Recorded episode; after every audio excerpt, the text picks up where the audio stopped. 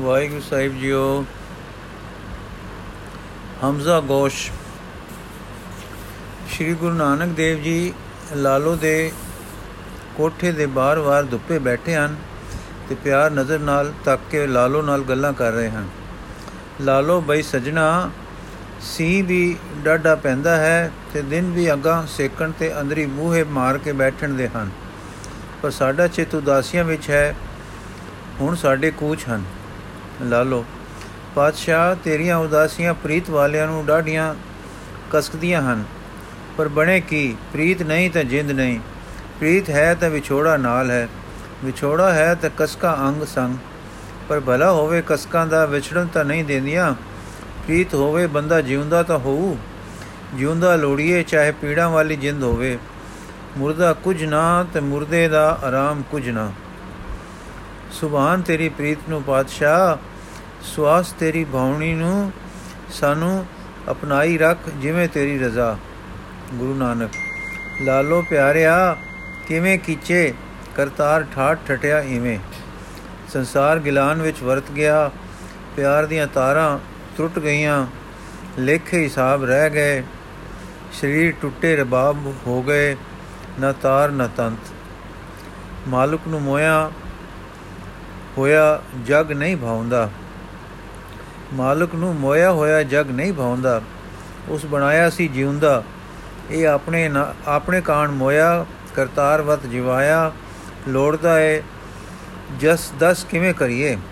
ਕਰਤਾਰਵਤ ਜਿਵਾਇਆ, ਲੋੜਦਾ ਹੈ, ਦਸ ਕਿਵੇਂ ਕਰੀਏ? ਹੁਕਮ ਹੈ ਰੂਹ ਫੂਕਣੇ ਦਾ ਸਿੰਘੀ ਸਾਚ ਵਜਾਉਣ ਦਾ। ਜੀਵਾਲਣ ਦਾ, ਸੋ ਜਿਵ ਜਿਵ ਹੁਕਮ ਤਿਵੇ ਤਿਵਕਾਰ ਲਾਲੋ ਸਿਉਕੇ ਪਿੰਡ ਵਿੱਚ ਇੱਕ ਜਾਨ ਪਈ ਤੜਪਦੀ ਹੈ, ਜੀਵਿਆਂ ਲੋੜਦੀ ਹੈ। ਹੁਕਮ ਹੋਇਆ ਹੈ, ਜਾਓ, ਮੇਰੇ ਨਾਮ ਦਾ ਅੰਮ੍ਰਿਤ ਪਿਲਾਓ, ਸੋ ਜਾਣਾ ਹੈ, ਹੁਕਮ ਕਮਾਉਣਾ ਹੈ। ਹੁਕਮ ਨਾਲ ਬੱਜੇ ਰਹਿਣਾ, ਸਾਈ ਰੰਗ ਵਿੱਚ ਰੱਤੇ ਰਹਿਣਾ ਹੈ। ਹਾਂ, ਲਾਲੋ, ਨਦੀਆਂ ਵਾਹ ਵਿਚੁਨਿਆ ਮੇਲਾ ਸੰਜੋਗੀ RAM ਇਹ ਕਹਿੰਦੇ ਆ ਰੱਬੀ ਨੈਣ ਮੁੰਦ ਗਏ, ਇੱਕ ਜਲਾਲ ਚਿਹਰੇ ਤੇ ਚਮਕਿਆ, ਲਾਲੋ ਦੇ ਨੈਣ ਕਟੋਰੇ ਜੋ ਡਲ ਡਲ ਭਰ ਰਹੇ ਸਨ। ਡੁੱਲ ਪਏ, ਸਿਰ ਕਚਕੋਲ ਨਿਉ ਗਿਆ, ਚਰਨਾ ਤੇ ਜਾ ਲੱਗਾ। ਰੱਬੀ ਝਰਨਾਟ ਇੱਕ ਕਹਿ ਰਸ ਦੀ ਆਈ, ਕਾਂਬਾ ਤੇ ਸਰੂਰ ਹਿਲੋਰੇ ਦੇ ਗਿਆ। ਅਗਲੀ ਪਲ ਵਿੱਚ ਲਾਲੋ ਦੇ ਨੈਣ ਸੜਕ ਵੱਲ ਤੱਕਦੇ ਖੜੇ ਹਨ ਤੇ ਰੱਬੀ ਜੋਤ ਸਤਗੁਰੂ ਨਾਨਕ ਜੀ ਦੀ ਕੰਡ ਦੇ ਦਰਸ਼ਨ ਹੋ ਰਹੇ ਹਨ ਤੇ ਦੇਖਦੇ ਦੇਖਦੇ ਕਲੇਜੇ ਠਾਰਨ ਵਾਲੀ ਕੰਡ ਵੀ ਓਲੇ ਹੋ ਗਈ। ਵਗਦੇ ਖੂਹ ਦੀ ਗਾਦੀ ਤੇ ਬੈਠਾ ਰੂਪਾ ਆਪਣੇ ਆਪ ਨਾਲ ਗੱਲਾਂ ਕਰ ਰਿਹਾ ਹੈ।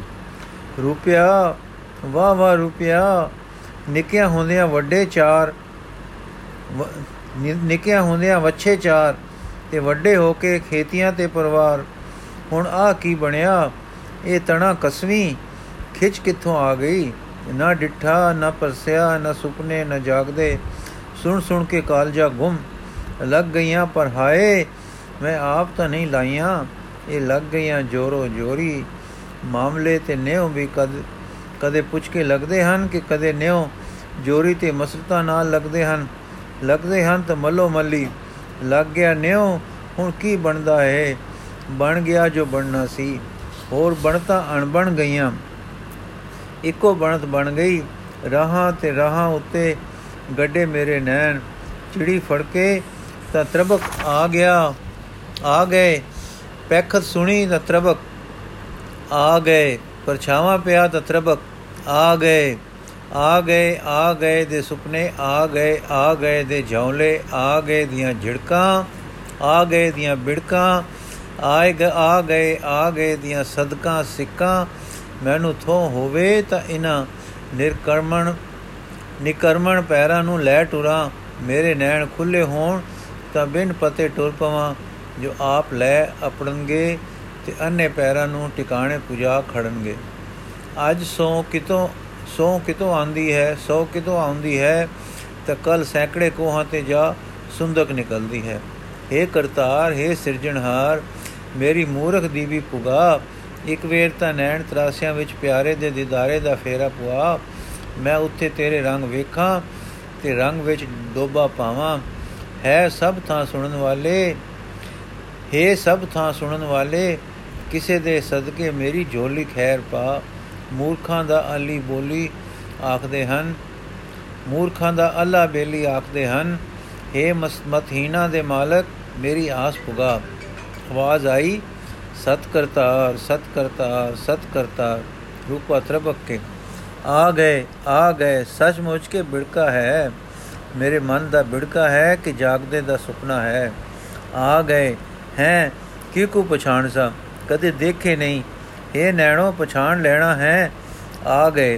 ਆਵਾਜ਼ ਆਈ ਸਤ ਕਰਤਾਰ ਕੂ ਗਿੜ ਰਿਹਾ ਹੈ। ਬੈਲ ਹੌਲੇ ਹੌਲੇ ਚੱਲ ਰਹੇ ਹਨ। ਪਾਣੀ ਨਿਸਾਰ ਵਿੱਚੋਂ ਆੜ ਵਿੱਚ ਜਾ ਰਿਹਾ ਹੈ। ਰੂਪ ਗਾਦੀ ਤੇ ਨੈਣ ਮੀਟੇ ਬੈਠਾ ਕਹਿ ਰਿਹਾ ਹੈ, ਹਾਂ, ਫੇਰ, ਹੈ ਕਰਤਾਰ ਮੇਰ ਕਰ। ਨਿਤ ਦੇ ਮੰਗਤੇ ਤੇ ਤਰੁੱਟ ਤਰੁੱਟ ਨਾ, ਫੇਰ ਤਰੁੱਟ ਤੇ ਕਹਿੰਦੇ ਤੇ ਬੰਦ ਨੈਣਾ ਵਿੱਚੋਂ ਛਮਾ ਛਮ ਅਥਰੂ ਵਗ ਟੁਰੇ। ਆਵਾਜ਼ ਆਈ ਸਤ ਕਰਤਾਰ ਰੂਪ ਬੇਬਲ ਹੋ ਕੇ ਆ ਗਏ।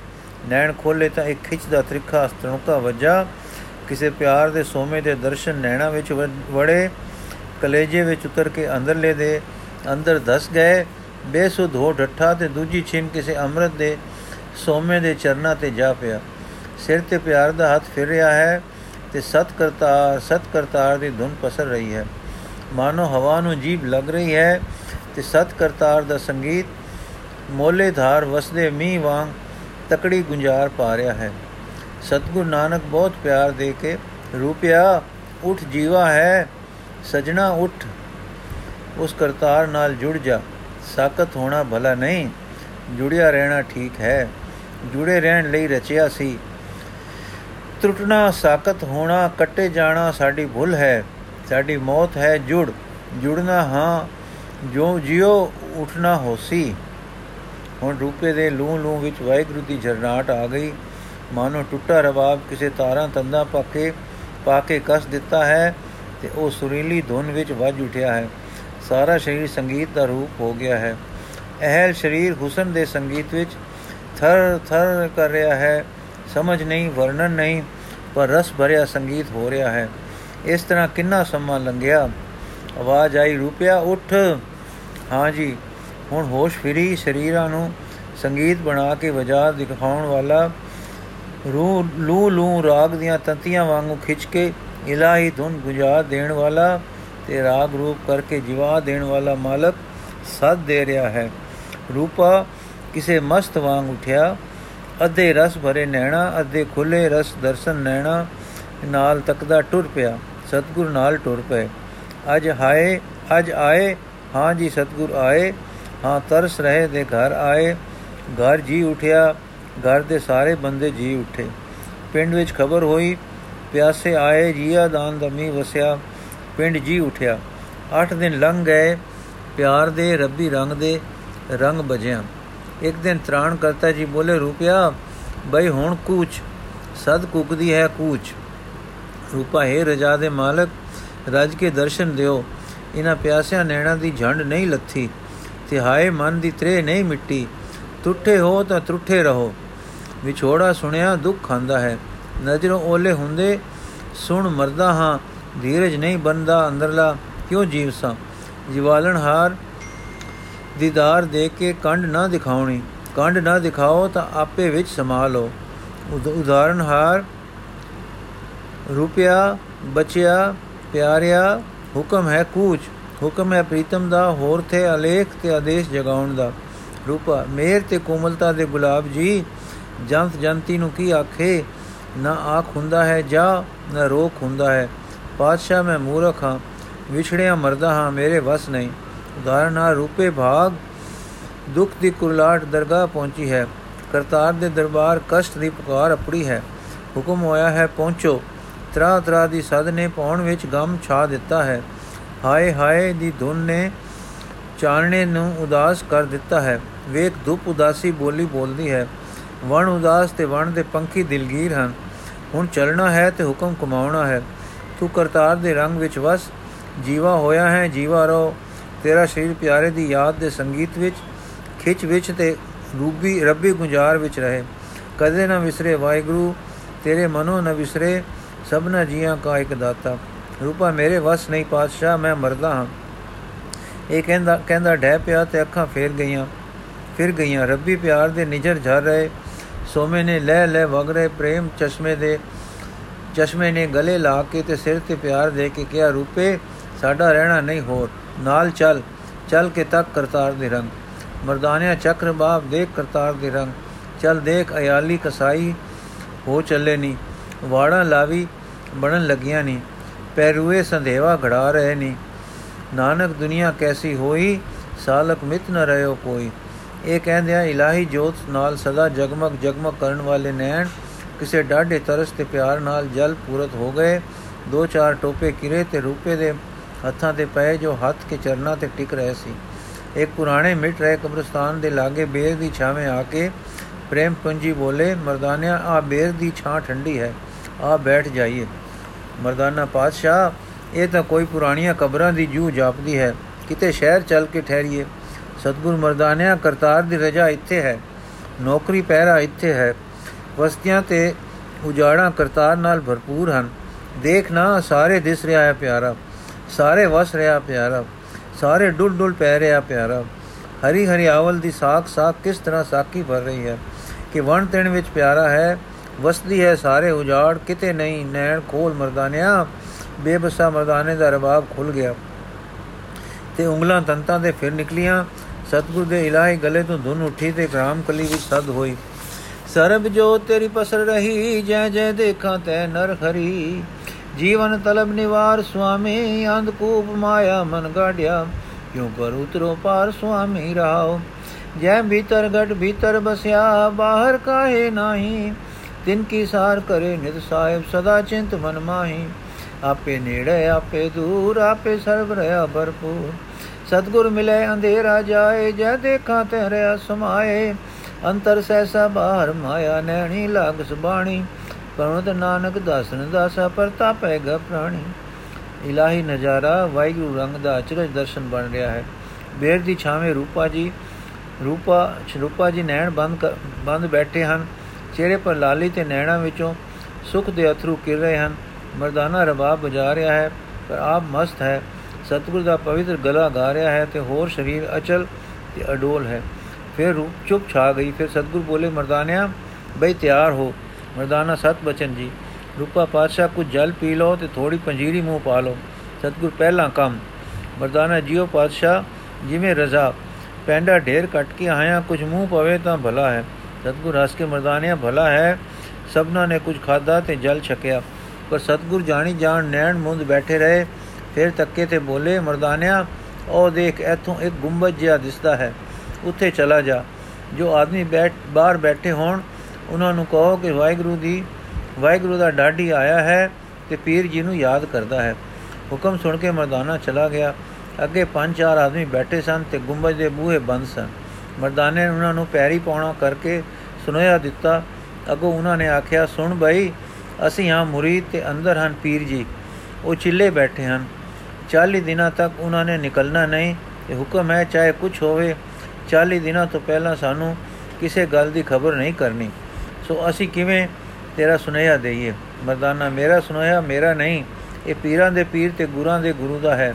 ਤੁਸੀਂ ਵੇਖਦੇ ਹੋ ਮੇਰਾ ਜਨਮ ਮੁਸਲਮਾਨ ਦਾ ਹੈ ਤੇ ਗੁਰੂ ਮੇਰਾ ਜਗਤ ਦੇ ਹਿਸਾਬ ਖੱਤਰੀ ਜਨਮ ਦਾ ਹੈ। ਮੈਂ ਕੁਝ ਡਿੱਠਾ ਹੈ ਤਾਂ ਮਗਰ ਲੱਗਾ ਹਾਂ ਨਾ। ਮੈਂ ਸੱਚ ਅਖਾਨਾ ਆਖਣਾ ਹਾਂ ਕਿ ਉਹ ਰੱਬ ਵੱਲੋਂ ਆਏ ਹਨ, ਦੁਰੋਂ ਆਏ ਹਨ। ਇਲਜ਼ਾਮ ਉਹਨਾਂ ਦੇ, ਇਲਹਾਮ ਉਹਨਾਂ ਤੇ ਉਤਰਦਾ ਹੈ ਤੇ ਗੈਬ ਵਿੱਚ ਉਹ ਗੇੜੇ ਮਾਰਦੇ ਹਨ। ਉਹਨਾਂ ਦਾ ਸੁਨੇਹਾ ਮੰਨ ਲੈਣਾ ਤੁਹਾਨੂੰ ਤੇ ਪੀਰ ਜੀ ਨੂੰ ਸੁਖ ਦੇਵੇਗਾ। ਉਹ ਸੰਸਾਰ ਦੇ ਐਸ਼ਵਰਜ, ਪੂਜਾ, ਪ੍ਰਤਿਸ਼ਠਾ ਕਿਸੇ ਸ਼ੈਤ ਦੇ ਲੋੜ ਕੋ ਨਹੀਂ। ਤ੍ਰਿਸ਼ਨਾ ਨਦੀ ਤੋਂ ਪਾਰ ਵਸਦੇ ਹਨ। ਤੁਸੀਂ ਜੇ ਖਬਰ ਦਿਓਗੇ ਤਾਂ ਤੁਸਾਂ ਉੱਤੇ ਤੇ ਤੁਹਾਡੇ ਪੀਰ ਉੱਤੇ ਸਾਈਂ ਦਾ ਫਜ਼ਲ ਉਤਰੇਗਾ।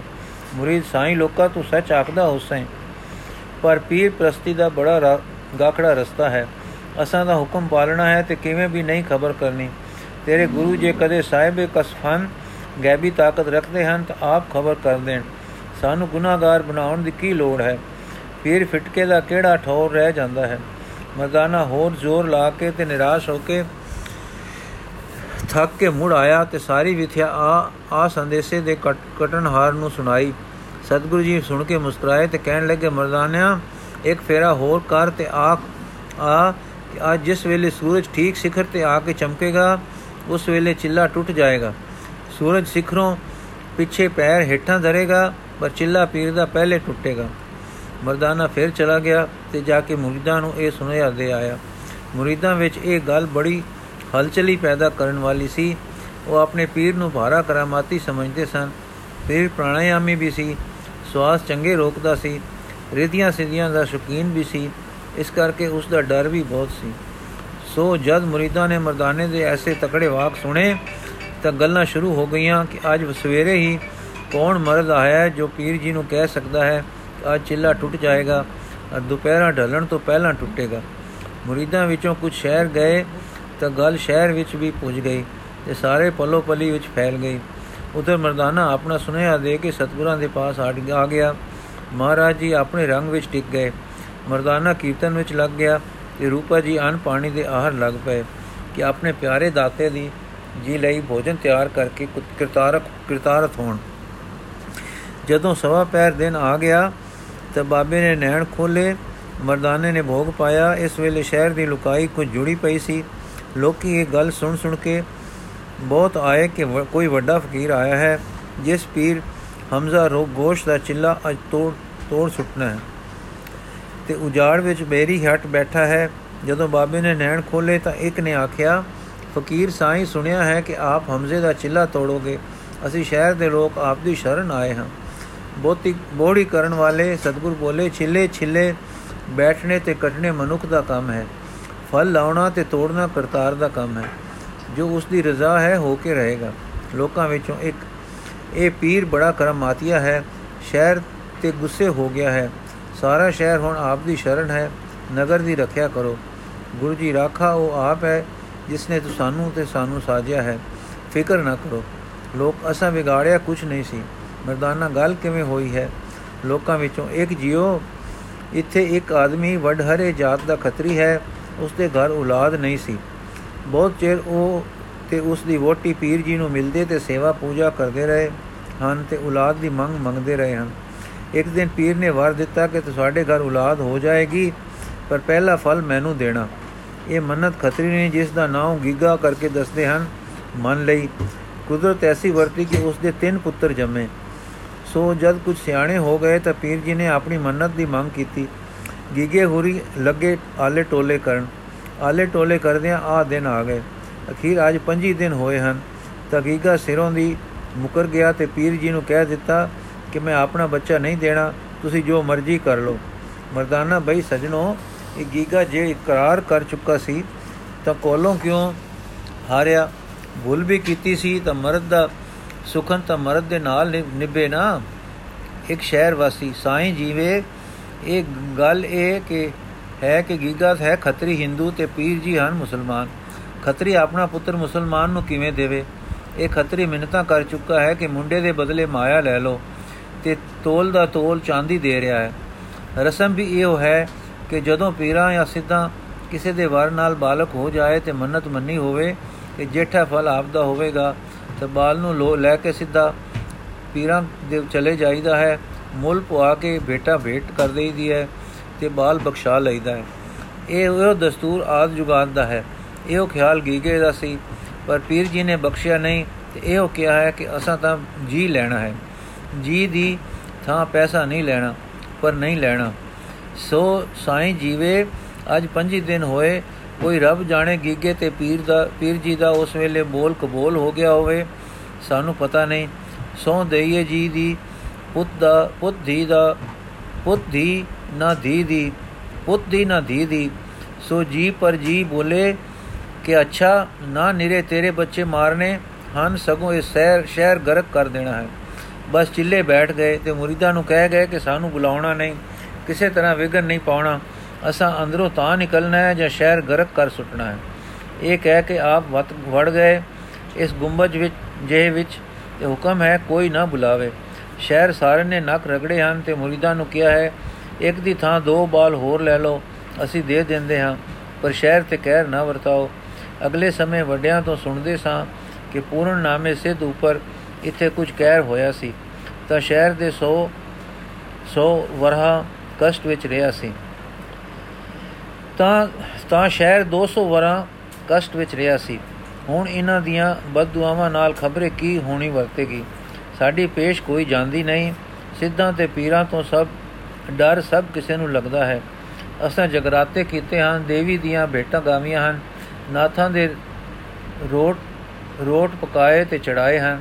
100 ਮੰਤਾਂ ਤੇ 100 ਸ਼੍ਰੇਣੀਆਂ ਸੁਖੀਆਂ ਹਨ, ਪਰ ਪੇਸ਼ ਕੋਈ ਚੱਲੀ ਨਹੀਂ। ਗੀਗੇ ਨਾਲ ਵੀ ਬਥੇਰਾ ਮੱਥਾ ਮਾਰਿਆ ਹੈ, ਉਹ ਵੀ ਕਿਸੇ ਹੱਟ ਤੇ ਹਟ ਚੜ ਬੈਠਾ ਹੈ। ਅੱਜ ਤਰਾਸੇ ਹੋਏ ਸ਼ਹਿਰ ਵਿੱਚ ਆਪ ਦੇ ਆਉਣ ਦੀ ਖਬਰ ਆਈ ਹੈ। ਸੋ ਸਾਰੇ ਸੁਖ ਦਾ ਸ਼ਾਹ ਲੈ ਕੇ ਹਾਜ਼ਰ ਹੋਏ ਹਨ। ਮਿਹਰ ਕਰੋ। ਇਸ ਵੇਲੇ ਭਾਈ ਰੂਪੇ ਬਿਨੇ ਬਿਨੇ ਬਿਕਨੇ ਇੱਕ ਬਿਨੇ ਕੀਤੀ ਕਿ ਪ੍ਰਸ਼ਾਦ ਤਿਆਰ ਹੈ। ਸਤਗੁਰ ਰੂਪਿਆ, ਮਿੱਤਰਾ, ਜਿਨ੍ਹਾਂ ਦੇ ਮਹਿਮਾਨ ਆਈਏ, ਉਹ ਭੁੱਖੇ ਰਹਿਣ ਤੇ ਅਸੀਂ ਭੋਜਨ ਪਾਈਏ। ਅੱਜ ਪ੍ਰਸ਼ਾਦ ਤਾਂ ਛਕਾ ਕੇ ਛਕਾਂਗੇ। ਸ਼ਹਿਰ ਵੀ ਵਰਤਾਗ ਤੇ ਜਪਾਂ ਜਪਾਂ ਵਿੱਚ ਹੈ, ਸ਼ਹਿਰ ਵੀ ਵਰਤਾਂ ਤੇ ਜਪਾਂ ਵਿੱਚ ਹੈ ਤੇ ਪੀਰ ਵੀ ਕਈ ਦਿਨਾਂ ਦਾ ਭੁੱਖਾ ਦਸਿੰਦਾ ਹੈ। ਦੁਪਹਿਰ ਹੋ ਲੈਣ ਦਿਓ, ਫਿਰ ਛਕਾ ਕੇ ਛਕਾਂਗੇ। ਮਰਦਾਨਾ ਪਾਤਸ਼ਾਹ ਕਹਿੰਦੇ ਹਨ 25 ਦਿਨਾਂ ਦਾ ਭੁੱਖਾ ਹੈ। ਸਤਗੁਰੂ ਮਰਦਾਨਿਆ, ਇਹ ਲੋਕ ਨਿਉਲੀ ਨੇਤੀ ਧੋਤੀ ਕਰਮ ਕਰਕੇ ਮਲ ਸਰੀਰ ਦੀ ਧੋ ਕੇ ਬੈਠਦੇ ਹਨ ਤੇ ਨਾਲੇ ਬਦਾਮ, ਰੋਗਨ ਆਦਿਕ ਰੱਖ ਲੈਂਦੇ ਹਨ। ਜਿੰਨਾ ਜਿੰਨਾ ਦਮ ਸਾਧਿਆ ਹੁੰਦਾ ਹੈ ਉਹਨੇ ਉਹਨੇ ਚਿਰ ਮਗਰੋਂ ਬਦਾਮ, ਰੋਗਨ ਦਾ ਘੁੱਟ ਘੁੱਟ ਲੈ ਕੇ ਉਸ ਦੇ ਆਸਰੇ ਵਕਤ ਕੱਟਦੇ ਹਨ। ਧਿਆਨ ਉਧਰ ਜੋੜਦੇ ਬੈਠਦੇ ਹਨ, ਜਿਸ ਗੱਲ ਦੀ ਕਾਰਜ ਸਿੱਧੀ ਲੋੜਦੇ ਹਨ। ਸੂਰਜ ਸਿਖਰੇ ਆ ਗਿਆ, ਦੁਪਹਿਰਾਂ ਹੋ ਗਈਆਂ, ਮੁਰੀਦ ਮਠ ਦੇ ਬਾਹਰ ਬੈਠੇ ਕੋਤਕ ਉਡੀਕ ਰਹੇ ਸਨ ਕਿ ਕੀ ਵਰਦਾ ਹੈ। ਚਿੱਲਾ ਟੁੱਟਦਾ ਹੈ ਕਿ ਚਿੱਲਾ ਤੋੜਨ ਵਾਲਾ ਫਕੀਰ ਹਾਰ ਕੇ ਖਾ ਕੇ ਭਜਦਾ ਹਾਰ ਖਾ ਕੇ ਭਜਦਾ ਹੈ। ਉਧਰ ਲੋਕੀ ਕਲੇਜੇ ਮੁੱਠ ਵਿੱਚ ਲਈ ਤਾਂਗ ਰਹੇ ਸਨ ਕਿ ਸ਼ਹਿਰ ਦੀ ਰੱਖਿਆ ਹੁੰਦੀ ਹੈ ਕਿ ਪੀਰ ਦੀ ਫਟਕ ਸਿਰੇ ਚੜਦੀ ਹੈ। ਸਭ ਛਾਤੀਆਂ ਧੜਕ ਧੜਕ ਕਰਦੀਆਂ, ਪਰ ਇਕੱਠੀਆਂ ਹੋ ਕੇ ਸਹਿਮ ਕੇ ਮਾਨੋ ਸੁੰਗਤੀਆਂ ਪਈਆਂ ਹਨ ਵਹੀਆਂ ਸਨ।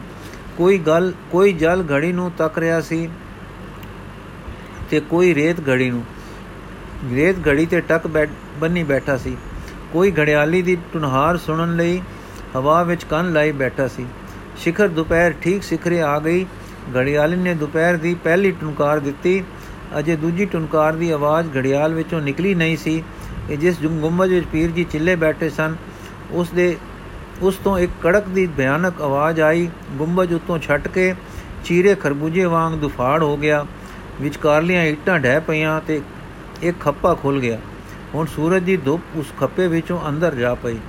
ਫਟਣ ਦੀ ਆਵਾਜ਼ ਤੇ ਅਚਾਨਕ ਚਾਨਣੇ ਦੇ ਪ੍ਰਵੇਸ਼ ਨੇ ਅੱਖਾਂ ਖੋਲ ਦਿੱਤੀਆਂ। ਚਿੱਲਾ ਟੁੱਟ ਗਿਆ। ਪੀਰ ਜੀ ਦੇ ਨੈਣ ਖੁੱਲ ਆਏ। ਧਿਆਨ ਸ਼ਰਾਬ ਵਿੱਚੋਂ ਉਟਕ ਗਿਆ ਤੇ ਗੁੰਬਜ ਦੇ ਖੱਪੇ ਵੱਲ ਜਾ ਪਿਆ।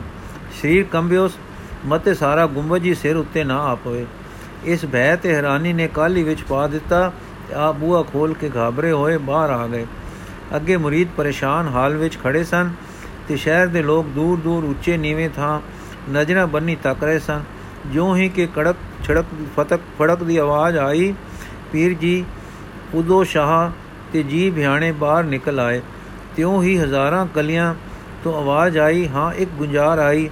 ਮਸਤ ਅਲਮਸਤ ਦੀ ਤੇ ਖੁਸ਼ੀ, ਜੋਸ਼, ਫਤਿਹ, ਫਤਿਹਮੰਦੀ ਤੇ ਕਾਮਯਾਬੀ ਦੀ ਤਾਕਤ ਨਾਲ ਭਰੀ ਹੋਈ ਤੇ ਸ਼ੁਕਰਗੁਜ਼ਾਰੀ ਦੀ ਮਿਠਾਸ ਨਾਲ ਮਿੱਠੀ ਮਿੱਠੀ ਆਵਾਜ਼ ਆਈ। ਧੰਨ ਗੁਰੂ ਨਾਨਕ ਧੰਨ ਗੁਰੂ ਨਾਨਕ ਧੰਨ ਗੁਰੂ ਨਾਨਕ। ਧੰਨ ਗੁਰੂ ਨਾਨਕ ਦੀ ਆਵਾਜ਼ ਗੂੰਜੀ ਤੇ ਗੂੰਜਦੀ ਪੀਰ ਜੀ ਦੇ ਕੰਨਾਂ ਵਿੱਚ ਗਈ। ਨਾਮ ਗੁਰੂ ਨਾਨਕ ਸੁਣਿਆ ਹੋਇਆ ਸੀ। ਪੀਰਾਂ ਫਕੀਰਾਂ ਵਿੱਚ ਮਹਿਮਾ ਵੀ ਸੁਣੀ ਹੋਈ ਸੀ। ਮੁਰਸ਼ਿਦ ਤੋਂ ਸਰੋਤ ਪਈ ਸੀ ਕਿ ਇੱਕ ਤਪਾ ਮੁਸ਼ਕਿਆ ਹੈ, ਨਾਨਕ ਉਸ ਦਾ ਨਾਮ ਹੈ। ਹਾਂ, ਸਾਰਕ ਲੋਕਾਂ ਨੇ ਆਖਿਆ ਸੀ ਕਿ ਦੌਲਤ ਖਾਨ ਲੋਧੀ ਦੀ ਦੌਲਤ ਨੂੰ ਤਿਆਗ ਕੇ ਮਲਕ ਭਾਗੋ ਦੇ ਧਨ ਤੋਂ ਨਿਰਲੋਭ ਹੋ ਕੇ ਤਪਾ ਆਪਣੇ ਇਲਾਹੀ ਰੰਗਾਂ ਵਿੱਚ ਫਿਰ ਰਿਹਾ ਹੈ। ਭਾਵੇਂ ਤਾਂ ਅੱਜ ਉਹ ਤਪਾ ਇੱਥੇ ਆ ਗਿਆ ਹੈ, ਜੋ ਜ਼ਾਰੀ ਕਲਾ ਵਾਲਾ ਹੈ ਤੇ ਉਸਨੇ ਖਲਕੁਲਾਂ ਦੀਆਂ ਜ਼ਬਾਨਾਂ ਕਹਿ ਰਹੀਆਂ ਹਨ। ਉਸੇ ਨੂੰ ਖਲਕੁਲਾਂ ਦੀਆਂ ਜ਼ਬਾਨਾਂ ਕਹਿ ਰਹੀਆਂ ਹਨ, ਧੰਨ ਗੁਰੂ ਨਾਨਕ। ਭਾਵੇਂ ਤਾਂ ਸ਼ਹਿਰ ਆ ਗਿਆ ਹੈ ਇਸੇ ਧੰਨ ਗੁਰੂ ਨਾਨਕ ਦੀ ਰਾਖੀ ਵਿੱਚ। ਕਦੇ-ਕਦੇ ਮੁਸ਼ਕਦੇ ਹਨ, ਵਣ। ਕਦੇ-ਕਦੇ ਮੁਸ਼ਕਦਾ ਹੈ ਮਿਰਕ ਕਸਤੂਰੇ ਜਾਤ ਦਾ। ਕਦੇ-ਕਦੇ ਮੁਸ਼ਕਦਾ ਹੈ ਕੋਈ ਮਰਦ ਜਿਸ ਦੇ ਸਿਰ ਉੱਪਰ ਰੱਬ, ਹੱਥ ਰੱਬ ਦਾ ਹੋਵੇ। ਤਿਵੇਂ ਆਖਦੇ ਹਨ ਫਕੀਰ ਕਿ ਮੁਸ਼ਕਿਆ ਹੈ ਰੱਬੀ ਰੰਗਾਂ ਵਿੱਚ ਤਪਾ ਨਾਨਕ। ਪੀਰ ਇਹਨਾਂ ਸੋਚਾਂ ਵਿੱਚ ਖੜਾ ਸੀ, ਕਮਜ਼ੋਰੀ ਤੇ ਸੋਚਾਂ ਨਾਲ ਮਿੱਠੀ ਮਿੱਠੀ ਕੰਬਣੀ ਵਿੱਚ ਸੀ ਕਿ ਮੁਰੀਦਾਂ ਨੇ ਸਵੇਰ ਦੀ ਕਥਾ ਤੇ ਗੁਰੂ ਨਾਨਕ ਦਾ ਸੁਨੇਹਾ ਸੁਣਾਇਆ। ਸੁਣ ਕੇ ਬੋਲਿਆ, ਤੁਸੀਂ ਭੁੱਲ ਕੀਤੀ। ਰੱਬੀ ਮਰਦ ਦਾ ਸੁਨੇਹਾ ਜ਼ਰੂਰ ਦੇਣਾ ਸੀ। ਫਕੀਰ ਕਾਲਾ ਨਾਗ ਹੁੰਦਾ ਹੈ। ਇਸ ਦੇ ਲੜੇ ਹੋਏ ਦਾ दारू ਨਹੀਂ। ਇਸ ਦੇ ਫੁਕਾਰੇ ਦਾ ਮੰਤਰ ਨਹੀਂ। ਚੰਗਾ ਹੋ ਗਈ ਜੋ ਹੋਣੀ ਸੀ। ਮੁਰੀਦ ਸਾਈਂ ਜੀ, ਦਾਤਾ ਜੀ, ਅਸੀਂ ਆਪ ਦੇ ਹੁਕਮ ਤੋਂ ਡਰਦੇ ਰਹੇ ਕਿ ਹੁਕਮ ਅਦੂਲੀ ਪੀਰ ਦੀ ਫਟਕਾਰ ਨਾ ਲੈ ਆਵੇ। ਪੀਰ ਤੇ ਹੁਣ ਹੁਕਮ ਦੀ ਕਮਾਈ ਪੀਰ ਦੇ ਸਿਰ ਫਟਕਾਰ ਲੈ ਆਈ ਹੈ। ਚੰਗਾ ਜੋ ਹੋਈ, ਸੋ ਹੋਈ ਜਿਸ ਫਕੀਰ ਨੇ ਮਠ ਪਾੜ ਗਤਿਆ ਹੈ, ਉਹ ਹੋਰ ਖਬਰੇ ਕੀ ਵਰਤਾਵੇਗਾ? ਹੁਣ ਹੱਟ ਤੇ ਸ਼ਰਮਾ ਗਈਆਂ। ਆਖਰ ਮੈਂ ਮੁਰਸ਼ਿਦ ਵਾਲਾ ਹਾਂ। ਸਾਲਕਾਂ ਅੱਗੇ ਝੁਕਣ ਦਾ ਮਿਹਣਾ ਨਹੀਂ। ਰਸਤਾ ਦੱਸੋ ਨਾਨਕ ਤਪਾ ਕਿੱਥੇ ਹੈ? ਲੈ ਚੱਲੋ ਜੋ ਦਰਸ਼ਨ ਪਾਵਾਂ। ਇਹ ਸੁਣ ਕੇ ਮੁਰੀਦ ਨਾਲ ਲੈ ਟੁਰੇ। ਉਹ ਟੁਰਿਆ ਨਾ ਜਾਵੇ। ਫਿਰ ਬਹਿ ਗਏ। ਇਉਂ ਬਹੁਤ ਸਹਜੇ ਸਹਜੇ ਦੋ ਮਰੀਦਾਂ ਦੀ ਟੇਕ ਲੈ ਕੇ ਆਪ ਬੇਰ ਹੇਠ ਜਿੱਥੇ ਸਤਗੁਰ ਬੈਠੇ ਸਨ ਜਾ ਪਹੁੰਚੇ। ਦਰਸ਼ਨ ਕਰਕੇ ਪੀਰ ਨੂੰ ਠੰਡ ਪੈ ਗਈ। ਗੁੱਸਾ ਭੁੱਖ ਤੇ ਤਪ ਦੇ ਤਾਪ ਨਾਲ ਜੋ ਅੰਦਰ ਜਲਨ ਪੈ ਰਹੀ ਸੀ, ਉੱਠ ਗਈ। ਹਮਜ਼ਿਆ, ਇਹ ਪਹਿਲੀ ਨਿਸ਼ਾਨੀ ਰੱਬ ਦੇ ਮਰਦ ਦੀ ਹੈ। ਮਨ ਨੇ ਮੰਨਿਆ ਕਿ ਇੱਥੇ ਸਾਈਂ ਦਾ ਰੰਗ ਹੈ। ਅੱਗੇ ਵਧਿਆ ਸਿਰ ਝੁਕਾਇਆ, ਗੁਰੂ ਜੀ ਨੇ ਆਦਰ ਨਾਲ ਬਹਾਲਿਆ ਤੇ ਆਖਿਆ, ਪੀਰ ਜੀ, ਰੱਬ ਪਿਓ ਤੇ ਸ੍ਰਿਸ਼ਟੀ ਔਲਾਦ, ਫਕੀਰ ਰੱਬ ਦਾ ਬੰਦਾ। ਔਲਾਦ ਨੂੰ ਲੜਿਆਵੇ ਕਿ ਮਾਰੇ? ਪੀਰ ਸਭ ਲੜੀ ਉਂਗਲ ਕੱਟੀ ਭਲੀ। ਸਭ ਲੜੀ ਉਂਗਲ ਕੱਟੀ ਭਲੀ। ਵੇਲਾ, ਵਿਓਲਾ ਖੂਨ ਦਬਿਆ ਭਲਾ। ਸ਼ਰਾਬੀ ਗੰਨਾ ਅੰਗ, ਅਗ ਵਿੱਚ ਪਾਇਆ, ਚੰਗਾ। ਝੂਠੀ ਸ੍ਰਿਸ਼ਟੀ ਤੇ ਰੱਬ ਦੇ ਫਕੀਰਾਂ ਨਾਲ ਮਸ਼ਕਰੀ ਕਰਨ ਵਾਲੀ ਲੁਕਾਈ ਮਾਰੀ ਚੰਗੀ। ਰੱਬੀ ਪਿਆਰ ਵਾਲੇ ਗੁਰੂ ਜੀ ਬੋਲੇ, ਪੀਰ ਜੀ, ਵਿਗੜਿਆ ਪੁੱਤ ਸਵਾਰਿਆ ਭਲਾ ਕਿ ਮਾਰਿਆ ਭਲਾ? ਪੀਰ ਤੱਕ ਕੇ ਘਬਰਾ ਕੇ, ਨਾ ਸੌਰਨ ਵਾਲੇ ਪੁੱਤੋਂ ਔਤ ਚੰਗੇਰਾ। ਗੁਰੂ ਜੀ ਸਵਾਰਨੋ ਅਕ ਜਾਣਾ, ਭਲਾ ਕੇ ਸਵਾਰਨ ਵਿੱਚ ਕਦੇ ਨਾ ਆਕਣਾ ਭਲਾ? ਪੀਰ ਦੁਰੋਂ ਮਾਰੇ, ਕਦ ਸੌਰੇ? ਗੁਰੂ ਨਾਨਕ ਦੁਰੋਂ ਕਦੇ ਨਾ ਕੋਈ ਮਾਰਿਆ, ਜੋ ਮਾਰਿਆ ਸੋ ਕਰਮ ਆਪਣਿਆ, ਜੋ ਮਾਰਿਆ ਸੋ ਧੁਰ ਨਾਲੋਂ ਟੁੱਟ ਕੇ ਮਾਰਿਆ। ਹਾਂ, ਜੋ ਧੁਰ ਨਾਲੋਂ ਟੁੱਟ ਗਿਆ ਉਸ ਨੂੰ ਕਹੀਦਾ ਹੈ ਧੁਰ ਦਾ ਮਾਰਿਆ। ਸੋ ਟੁੱਟਿਆਂ ਨੂੰ ਮੁੜ ਧੁਰ ਨਾਲ ਲਾਈਏ, ਟੁੱਟੇ ਗੰਢੀਏ, ਵਿਛੜੇ ਮੇਲੀਏ। ਮਾਂ ਦੀ ਗੋਦੋਂ ਨਸ ਕੇ ਰੁਲਦੇ, ਬਾਲਾਂ ਨੂੰ ਝਾੜ ਫੂਕ ਕੇ ਮਾਂ ਦੀ ਗੋਦ ਪਾਈਏ। ਡੈੜਿਆਂ ਬਾਲਾਂ ਨੂੰ ਵੀ ਮਾਰਿਆ, ਮਾਂ ਦੀ ਅੰਦਰ ਨਹੀਂ ਠਰਦੀ। ਪੀਰ ਕੀ ਆਖਾਂ, ਗੁਰੂ ਨਾਨਕ ਸੱਚ। ਪੀਰ ਸੱਚ ਸੱਚ ਸੱਚ, ਸਿਆਲਕੋਟ ਸ਼ਹਿਰ ਕੁਫਰਾਂ ਦਾ, ਜਿਨ੍ਹਾਂ ਪੂਰਨ ਜਤੀ ਦੇ ਹੱਥ ਵੱਡੇ ਉਹਨਾਂ ਤੇ ਕੀ ਭਰੋਸਾ? ਗੁਰੂ ਨਾਨਕ ਸਾਰਾ ਹੀ, ਜੁਮਲਾ ਹੀ, ਪੀਰ ਉਤ ਗਿਆ ਆਵਾ। ਗੁਰੂ ਨਾਨਕ, ਕਦੇ ਹੋਇਆ ਨਹੀਂ, ਭਲੇ ਬੁਰੇ ਰਲੇ ਰਹਿੰਦੇ ਹਾਂ, ਰਹਿੰਦੇ ਹਨ। ਹਾਂ, ਗਿਲਾਨੀ ਜਗਤ ਵਿੱਚ ਪ੍ਰਧਾਨ ਹੈ, ਪ੍ਰੇਮ ਨਹੀਂ, ਪਰ ਨੇਕੀ ਬਦੀ ਤਾਂ ਕੋਲੋਂ ਕੋਲ ਵੀ ਵਸਦੀਆਂ ਦਿਸਦੀਆਂ ਹਨ। ਪੀਰ ਪਰਤਾਓ ਤਾਂ ਪਤਾ ਲੱਗ ਜਾਏ ਅਸੀਂ ਤਾਂ ਹੱਡ ਵਰਤੀਆਂ ਸੁਣਾਉਂਦੇ ਹਾਂ। ਤਪਾ ਜੀ ਇਹ ਕਹਿ ਕੇ ਨੈਣ ਢਹਿ ਪਏ ਤੇ ਫਕੀਰ ਹੁਸ ਕੇ ਡੋਬ ਜੇ ਵਿੱਚ ਪੈ ਗਿਆ। ਸਤਗੁਰ ਨੇ ਮਾਲਸ਼ ਦਾ ਹੁਕਮ ਦਿੱਤਾ ਤੇ ਹੋਸ਼ ਆਈ। ਫਲਾਂ ਦਾ ਰਸ ਪਿਲਾਉਣ ਦੀ ਆਗਿਆ ਕੀਤੀ। ਫਿਰ ਹੋਸ਼ ਪਰਤ ਪਈ। ਫਿਰ ਦੋ ਘੁੱਟ ਫਲਾਂ ਦਾ ਰਸ ਪਿਲਾਇਆ। ਠੰਡ ਤੇ ਤਪਸ਼ ਦੇ ਅੰਦਰੋਂ ਇਉਂ ਚੱਕਰ ਚੱਲਦੇ ਸੇ, ਜਿਵੇਂ ਇੱਕ ਪਰਾਤ ਵਿੱਚ ਠੰਡੇ ਤੇ ਤੱਤੇ ਜਲ ਦੀਆਂ ਦੋ ਟੂਟੀਆਂ ਪੈਂਦੀਆਂ ਚੱਕਰ ਪਾਉਂਦੀਆਂ ਹਨ। ਫਕੀਰ ਕੁਝ ਨਰਮ, ਕੁਝ ਗਰਮ ਹੋ ਕੇ ਫਿਰ ਬੋਲਿਆ ਹਾਂ ਸਾਈ ਜੀਵੀ, ਜੇ ਤੂੰ ਉਹ ਤਾਨਕ ਤਪਾ ਹੈ ਜੋ ਸੁਣਿਆ ਹੈ ਕਿ ਨਾਮ ਵੇ ਕਲਯੁਗ ਅੰਦਰ ਮੁਸ਼ਕਿਆ ਹੈ ਤੇ ਲਪਟ ਆਉਂਦੀ ਵੀ ਹੈ, ਤਾਂ ਸ਼ਹਿਰ ਦਾ ਪਤੀਆ ਲੈ। ਸਤਗੁਰ ਮਰਦਾਨਿਆ, ਲੈ ਦੇ, ਲੈ ਦੋ ਪੈਸੇ ਜਾ। ਬਈ ਸ਼ਹਿਰੋਂ ਪੈਸੇ ਦਾ ਸੱਚ ਤੇ ਪੈਸੇ ਦਾ ਝੂਠ ਲਿਆ। ਆਖੀ ਠੀਕ ਠੀਕ ਸੌਦਾ ਦੇਵੇ। ਮਰਦਾਨਾ ਗੁਰੂ ਨਾਨਕ ਦੇ ਕੋਤਕਾਂ ਦਾ ਜਾਣੂ ਸੀ। ਜਾਣੂ ਤਾਂ ਸੀ, ਪਰ ਹਰ ਦਿਨ ਕਿਸੇ ਨਵਾਂ ਕੋਤਕ ਵਰਤਦਾ ਸੀ।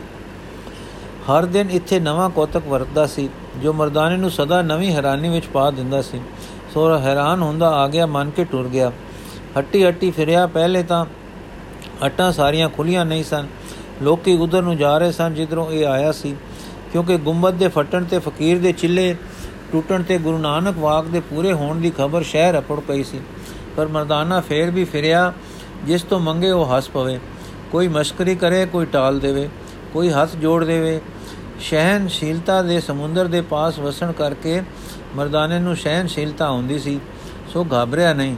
ਆਖਰ ਇੱਕ ਘਾਟੀ ਵਾਲੇ ਨੇ ਦੋ ਕਾਗਜ਼ਾਂ ਤੇ ਦੁੱਖ ਕੁਝ ਲਿਖ ਕੇ ਦੇ ਦਿੱਤਾ ਤੇ ਕਿਹਾ, ਇਹ ਸੱਚ ਹੈ ਤੇ ਇਹ ਝੂਠ। ਇਹ ਕਾਗਜ਼ ਲੈ ਕੇ ਮਰਦਾਨਾ ਪਰਤ ਆਇਆ ਤੇ ਸਤਿਗੁਰੂ ਜੀ ਦੇ ਚਰਨਾਂ ਵਿੱਚ ਲਿਆ ਧਰਿਆ।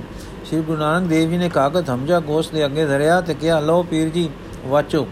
ਪੀਰ ਨੇ ਵਾਚਿਆ, ਮਰਨਾ ਸੱਚ ਹੈ, ਜਿਉਣਾ ਝੂਠ ਹੈ। ਜਿਸ ਦੇ ਘਟ ਇਹ ਗੱਟੀ ਹੈ ਉਹ ਬੁਲੇਵੇਂ ਨਹੀਂ ਪੈਂਦਾ ਸਤਿਗੁਰੂ ਜੀ ਦੱਸੋ ਪੀਰ ਜੀ ਇਹ ਲਿਖਣ ਵਾਲਾ ਵੀ ਝੂਠਾ ਹੈ ਪੀਰ ਨਹੀਂ ਜੀ ਗੁਰੂ ਜੀ ਜਿਸ ਨਗਰੀ ਇੱਕ ਵੀ ਸੋਜੀ ਵਾਲਾ ਹੋਵੇ ਉਸ ਪਰ ਕਹਿਰ ਪੀਰ ਫੇਰ ਗੁਰੂ ਜੀ ਜੋ ਕਰੇ ਸੋ ਭਰੇ ਦੂਜਾ ਕਿਉਂ ਮਰੇ ਪੀਰ ਸ਼ਰਮਾ ਕੇ ਠੀਕ ਹੈ ਕਰੇ ਗੀਗਾ ਭਰੇ ਗੀਗਾ ਗੁਰੂ ਜੀ ਠੀਕ ਪਰ ਫਕੀਰ ਮੇਰ ਕਰੇ ਕਿ ਕਹਿਰ ਚੜੇ ਅਗ ਤਾਂ ਬਲੇ ਬਰਫ਼ ਕਿਉਂ ਦੁਖੇ ਪੀਰ ਕਿਵੇਂ ਗੁਰੂ ਜੀ ਤੁਸਾਂ ਵਰ ਦਿੱਤਾ ਇਹ ਮੇਰ ਸੀ। ਹੁਣ ਤੂੰ ਸਾਡਾ ਭਲਾ ਹੋਵੇ, ਜਿਨ੍ਹਾਂ ਮੇਰ ਕੀਤੀ ਸੀ, ਤੂੰ ਸਾਡੀ ਵੱਡੇ, ਵੰਡੇ ਗੁੱਸਾ ਆਵੇ ਤੇ ਮਨ ਕਹਿਰ ਦੇ ਮਕਾਨ ਵਿੱਚ ਜਾਵੇ। ਬੰਜਨ ਬੰਦਗੀ ਪਿਆਰ ਦੀ ਵਰਤੋਂ ਛੱਡ ਕੇ ਤੁਸੀਂ ਕਿਉਂ ਕ੍ਰੋਧ ਵਿੱਚ ਜਾਵੋ? ਕ੍ਰੋਧ ਵਿੱਚ ਗਿਆ ਆਪਣੇ ਮਨ ਨੂੰ ਕਸ਼ਟ ਹੁੰਦਾ ਹੈ। ਸੋਚੋ, ਕੋਲ ਕਿਸੇ ਹਾਰਿਆ, ਐਤਨੇ ਦਿਨ ਦੀ ਕੈਦ, ਭੁੱਖ, ਤਪਾ, ਗੁੱਸ, ਤਪ, ਗੁੱਸਾ, ਇਹ ਸਜਾਵਾਂ ਤੁਸੀਂ ਕਿਸ ਪਾਪ ਬਦਲੇ ਪਾਈਆਂ? ਇਹ ਆਪੇ ਤੇ ਜੋ ਨਿਰਪਰਾਧ ਸੀ ਜ਼ੁਲਮ ਤੇ ਅਨਿਆਉ ਕਿਉਂ ਕੀਤੇ ਨੇ? ਇਹ ਤਾਂ ਹੋ ਗਿਆ ਕਰੇਗੀ ਗਾ ਤੇ ਭਰੇ ਬੀਬਾ। ਪੀਰ ਘਬਰਾ ਕੇ, ਕਹਿਰ ਦਰਵੇਸ਼, ਬਰ ਜਾਣੇ ਦਰਵੇਸ਼। ਗੁਰੂ ਜੀ ਉਹ ਦਰਵੇਸ਼ ਨਹੀਂ, ਜੋ ਕਹਿਰ ਦੇ ਹੱਥ ਵਿਕਦਾ ਹੈ। ਫਕੀਰ ਦਾ ਮਕਾਨ ਸ਼ੀਤਲਤਾਈ ਹੈ ਠੰਡ ਹੈ ਤੇ ਟਿਕਾਉ ਹੈ। ਉਹ ਪਿਆਰ ਵਿੱਚ ਕਿੱਥੋਂ ਹੈ ਜੋ ਦੁਪਰਿਹਾਰ ਹੱਥ ਵਿਕੇ? ਉਹ ਰੱਬ ਦਾ ਕਿਵੇਂ ਜੋ ਸਦ ਬਖਸ਼ਿੰਦ ਨਹੀਂ? ਮਨ ਮਾਰਨਾ ਕਠਨ ਹੈ, ਭੁੱਲਾਂ ਤੋਂ ਬਚਣਾ ਔਖਾ ਹੈ। ਪਰ ਫਕੀਰ ਨੇ ਤਾਂ ਨਫਸ ਹੀ ਮਾਰਨਾ ਹੈ। ਨਫਸ ਦੀ ਸਵਾਰੀ ਕਰਨੀ ਹੈ। ਆਪ ਤਾਂ ਨਫਸ ਦੀ ਸਵਾਰੀ ਨਹੀਂ ਬਣਨਾ। ਫਕੀਰ ਨੇ ਮਨੋਵੇਗ ਦੇ ਹੱਥ ਵਾਗਾ ਨਹੀਂ ਦੇਣੀਆਂ। ਮਨ ਦੀਆਂ ਵਾਗਾ ਹੱਥ ਰੱਖ ਕੇ ਉੱਚੇ ਘਰਸ ਦਾ ਖਿੜਨਾ ਹੈ। ਹੁਣ ਸਤਗੁਰ ਦਾ ਰੰਗ ਬਦਲ ਗਿਆ, ਨੈਣ ਉੱਚੇ ਹੋ ਗਏ, ਲਾਲੀ ਛਾ, ਬਾਹ ਛਾ ਗਈ ਤੇ ਸਰੀਰ ਸਾਰਾ ਸੁਰ ਕੀਤੇ ਸਾਜ ਦੀ ਤਾਰ ਵਾਂਗੂ ਖਿੱਚ ਗਿਆ। ਮਰਦਾਨਾ ਰੰਗ ਨੂੰ ਸਮਝਦਾ ਸੀ। ਉਸਨੇ ਰਬਾਬ ਛੇੜ ਦਿੱਤਾ। ਜਗਤ ਨੂੰ ਸੰਗੀਤ, ਸੰਗੀਤਕ ਲਹਿਰੇ ਵਿੱਚ ਅੰਦਰਲੇ ਦੇ ਹੁਸਨ ਵਿੱਚ, ਸੁਖ ਤੇ ਪਿਆਰ ਵਿੱਚ ਰੱਖਣ ਆਏ ਦਾਤਾ ਜੀ ਤੋਂ ਇਹ ਸ਼ਬਦ ਹੋਇਆ, ਰਾਮਕਲੀ ਵਿੱਚ ਦੋਨ ਉਠੀ, ਇਲਾਹੀ ਆਪ ਗਾਵੇ। ਜਿਤ ਦਰ ਵਸੈ ਕਵਨ ਦਰ ਕਈਐ ਦਰਾ ਭੀਤਰ ਦਰ ਕਵਨ ਲਹੈ ਜਿਸ ਦਰ ਕਾਰਣ ਫਿਰਾਂ ਉਦਾਸੀ, ਸੋ ਦਰ ਕੋਈ ਆਏ ਕਹੈ। ਕਿਨ ਬਿਦ ਸਾਗਰ ਤਰੀਐ ਜੀਵ ਧਿਆਨ ਮਰੀਐ ਰਹਾ ਦੁਖ ਦਰਵਾਜਾ ਰੋ ਰਖਵਾਲਾ ਆਸਾਂ ਦੇ ਸਾਧੋਏ ਪਟ ਜੜੇ, ਮਾਇਆ ਜਲ ਖਾਈ, ਪਾਣੀ ਘਰ ਬਾਦਿਆ ਸਤ ਕੈ ਆਸਣ ਪੁਰਖ ਰਹੇ। ਕਿੰਤੈ ਨਾਮਾਂਤ ਨ ਜਾਣਿਆ, ਤੁਮ ਸਿਰ ਨਾਹੀ ਅਵਰ ਹਰੇ। ਉੱਚਾ ਨਹੀਂ ਕਹਿਣਾ, ਮਨ ਮੈਂ ਰਹਿਣਾ, ਆਪੇ ਜਾਣੇ, ਆਪ ਕਰੇ। ਜਬ ਆਸਾ ਅੰਦੇਸਾ, ਤਭੀ ਕਿਉ ਕਰ ਏਕ ਕਹੇ। ਆਸਾ ਭੀਤਰ ਰਹੇ, ਨਿਰਾਸਾ ਤੋ ਨਾਨਕ ਏਕ ਮਿਲੇ। ਇਨ ਬਿਦ ਸਾਗਰ ਤਰੀਐ ਜੀਵ ਆਇਓ ਮਰੀਐ। ਇਨ ਬਿਦ ਸਾਗਰ ਤਰੀਐ ਜੀਵ ਆਇਓ ਮਰੀਐ ਰਹਾਉ ਦੂਜਾ। ਇਹ ਸ਼ਬਦ ਦੀ ਮਿੱਠੀ ਧੁਨਕਾਰ ਰਾਮਕਲੀ ਦੀ ਪਿਆਰੀ ਪਿਆਰੀ ਵਿਰਾਗਮਈ ਗੂੰਜ, ਸ਼ਬਦ ਸਾਫ਼ ਸੁਥਰਾ, ਸੱਚਾ ਅਰਥ, ਮਰਦਾਨੇ ਦਾ ਬਜੰਤਰ। ਇੱਕ ਉਹ ਨਕਸ਼ਾ ਬਣ ਗਏ ਕਿ ਸ਼ਾਂਤ, ਇਕਾਂਤ, ਵਿਰਾਗ ਤੇ ਸੱਚੀ ਉਦਾਸੀਨਤਾ ਛਾ ਗਈ। ਕੋਲ ਬੈਠਿਆਂ ਦੇ ਕਲੇਜਿਆਂ ਵਿੱਚ ਆਪਣੇ ਔਗਣਾ ਦੀ ਸੋਜੀ ਦੀਆਂ ਛੁਰੀਆਂ ਫਿਰ ਗਈਆਂ। ਪੀਰ ਜੀ ਤੇ ਖਾਸ ਅਸਰ ਹੋਇਆ। ਉਹ ਜੋ ਫਕੀਰੀ ਦਾ ਅਸਲ ਅਰਦਾਸ ਆਦਰਸ਼ ਹੈ, ਆਪੇ ਦਿਸ ਪਿਆ। ਜਿੱਥੇ ਫਕੀਰ ਫਸ ਰਿਹਾ ਸੀ, ਜਿਲਣ ਨਜ਼ਰੀ ਪੈ ਰਹੀ, ਪੈ ਗਈ। ਉਸ ਦੇ ਆਪੇ ਨੇ ਆਪਣੀ ਭੁੱਲ ਵੇਖ ਲਈ। ਫਕੀਰ ਦਰ ਦਰਸ਼ਨ ਦੇ ਪ੍ਰੀਤਮ ਦਾ ਨਾਮ ਹੈ। ਜੋ ਆਪ ਦਰਸ਼ਨ ਦਾ ਪ੍ਰੀਤਮ ਹੋਵੇ, ਹੋਰਨਾਂ ਨੂੰ ਦਰਸ਼ਨ ਦੀ ਸਿੱਖ ਲਾਵੇ, ਉਹ ਪੀਰ ਹੈ, ਸਿੱਧ ਹੈ, ਨਹੀਂ ਤਾਂ ਕੁਝ ਨਹੀਂ ਹੈ। ਦਰ ਦਰਸ਼ਨ ਦੀ ਪ੍ਰਾਪਤੀ ਵਿੱਚ ਇਹ ਰੋਕਾਂ ਹਨ, ਦੁੱਖ, ਬਿਮਾਰੀਆਂ ਅਤੇ ਕਲੇਸ਼। ਰੋ ਗੁੱਸਾ, ਈਰਖਾ, ਜਲਨ, ਬੁਰੇ ਕਰਨੇ, ਜਿੱਦਾਂ ਹੋਡਾਂ ਸਾੜੇ, ਆਸਾ, ਤ੍ਰਿਸ਼ਨਾ ਅੰਦੇਸ਼ਾ, ਫਿਕਰ, ਸੋਚਾਂ, ਗਮ, ਚਿੰਤਾ, ਭੈ ਵਾਲੀਆਂ ਸੋਚਾਂ, ਮਾਇਆ, ਪਦਾਰਥ, ਸਾਕਾਂ ਸਾਕਾਂ, ਮਿੱਤਰਾਂ ਦੇ ਮੋਹ। ਇਹਨਾਂ ਦੇ ਫਤਿਹ ਪਾਉਣੀ ਜਿਉਂਦੇ ਮਰਨਾ ਹੈ, ਇਹ ਜਿਉਂਦੇ ਮਰਨਾ ਸਾਗਰ ਤਰਨ ਸਮਾਨ ਕਠਨ ਹੈ। ਵਾਹਿਗੁਰੂ ਦਾ ਨਿਵਾਸ ਸਤ ਦੇ ਆਸਣ ਤੇ ਹੈ। ਆ ਸੰਦੇਸੇ ਤੇ ਫਤਿਹ ਪਾਉਣੀ, ਇਹ ਆਸਣ ਦੇ ਰਸਤੇ ਟੁਰਨ ਲਈ ਜ਼ਰੂਰੀ ਹੈ। ਜੇ ਕੋਈ ਫਕੀਰ ਆਖਦਾ ਹੈ ਕਿ ਮੈਂ ਇੱਕ ਨੂੰ ਮਿਲਿਆ ਹਾਂ, ਪਰ ਹੈ ਉਹ ਆ ਸੰਦੇਸੇ ਵਿੱਚ, ਤਾਂ ਉਹ ਠੀਕ ਨਹੀਂ ਆਖ ਰਿਹਾ। ਆਸ ਵਿੱਚ ਵਸਦਾ ਜਿਸੇ ਪਰ ਸੁਰਤ ਉਸ ਦੀ ਨਿਰਾਸ਼ਾ ਵਿੱਚ ਹੋਵੇ, ਤਦ ਉਹ ਕਿਸੇ ਹਟ ਦਾ ਰੋਹ ਵਿੱਚ ਨਹੀਂ ਫਸੇਗਾ। ਗੱਪਾਂ ਨਹੀਂ ਮਾਰਨੀਆਂ ਮਾਰਨੀਆਂ ਕਿ ਅਸਾਂ ਪਾਪਾ ਪਾਪਾ ਲਿਆ ਹੈ। ਜੇ ਅੰਦਰ ਰਸ ਭਰੇ, ਤਾਂ ਅੰਦਰੇ ਜਰਨਾ ਹੈ, ਤੇ ਰਜਾ ਦੇ ਤੱਕ ਰੱਖਣੀ ਹੈ ਕਿ ਜੋ ਕਰ ਰਿਹਾ ਹੈ, ਮੇਰਾ ਰੱਬ ਕਰ ਰਿਹਾ ਹੈ। ਮੈਂ ਕਿਸ ਨੂੰ ਬੁੱਕ ਸੁਣਾਵਾਂ? ਇਹ ਇਹ ਇਹ ਸਮਦਰਸੀ ਭਾਵ ਅੰਦਰ ਹੋਵੇ ਵਰਤਨ ਪਿਆਰ ਤੇ ਆਪਾ ਨਾ ਜਨਾਵਣ ਦੀ ਹੋਵੇ, ਤਾਂ ਜਿਉਂਦਾ, ਮਰਦਾ ਤੇ ਸਾਗਰ ਤਰਦਾ ਹੈ। ਗੋਸ ਨੇ ਹੋਰ ਚਰਨਾ ਤੇ ਸਿਰ ਧਰ ਦਿੱਤਾ ਤੇ ਆਖਿਆ, ਹੈ ਗੁਰੂ, ਲੋਕੀ ਮੈਨੂੰ ਤਪਾ ਆਖਦੇ ਹਨ, ਪਰ ਮੈਂ ਤੈਨੂੰ ਰੱਬੀ ਜਲਾਲ ਦੀ ਸਮੇਂ ਵੇਖਿਆ ਹੈ ਕਿ ਮੇਰੇ ਅੰਦਰੋਂ ਆ ਸੰਦੇਸ਼ੇ ਦੀ ਜੜ ਕੱਟ। ਸਤਗੁਰੂ ਨਾਨਕ ਬੋਲੇ, ਪੀਰ ਜੀ, ਇਸ ਜਨਮ ਦਾ ਆਸਾ ਪਰਮੇਸ਼ਰ ਦੀ ਪ੍ਰਾਪਤੀ ਹੈ। ਮਾਲਕ ਨੇ ਜੋ ਕਹਿ ਤੇ ਅਜੋਗੋਚਰ ਹੈ, ਆਪਣੇ ਅਗੋਚਰ ਹੁਕਮ ਨਾਲ ਸਾਨੂੰ ਸਾਜਿਆ ਹੈ। ਜੇ ਤਾਂ ਅਸੀਂ ਉਸ ਨਾਲ ਮਿਲੇ, ਹਾਂ, ਤਾਂ ਅਸੀਂ ਸਰਵੇ ਹਰ, ਹਰੇ ਲਹਿ ਲਹਿ ਸੱਚੇ ਤੇ ਸੁੱਚੇ ਹਾਂ। ਜਦੋਂ ਵਿਛੜੇ, ਫਿਰ ਅਸੀਂ ਦਿਸਣ ਵਾਲਿਆਂ ਦੇ ਮੋਹ ਵਿੱਚ ਫਸ ਕੇ ਟੁੱਟੇ ਡਾਲ ਵਾਂਗ ਸੁੱਕੇ ਕਾਠ ਜਾਂ ਚਸ਼ਮਿਆਂ ਵਿਛੜੇ ਛੱਪੜ ਵਾਂਗ ਉਤਰਕ ਉੱਠਦੇ ਹਾਂ। ਫਕੀਰ ਨੇ ਆਪਣੇ ਅੰਦਰਲੇ ਨੂੰ ਲਗਾਤਾਰ ਸਾਈ ਨਾਲ ਰੱਖਣਾ ਹੈ। ਯਾਦ ਇਸ ਦੀ ਡੋਰ ਹੈ।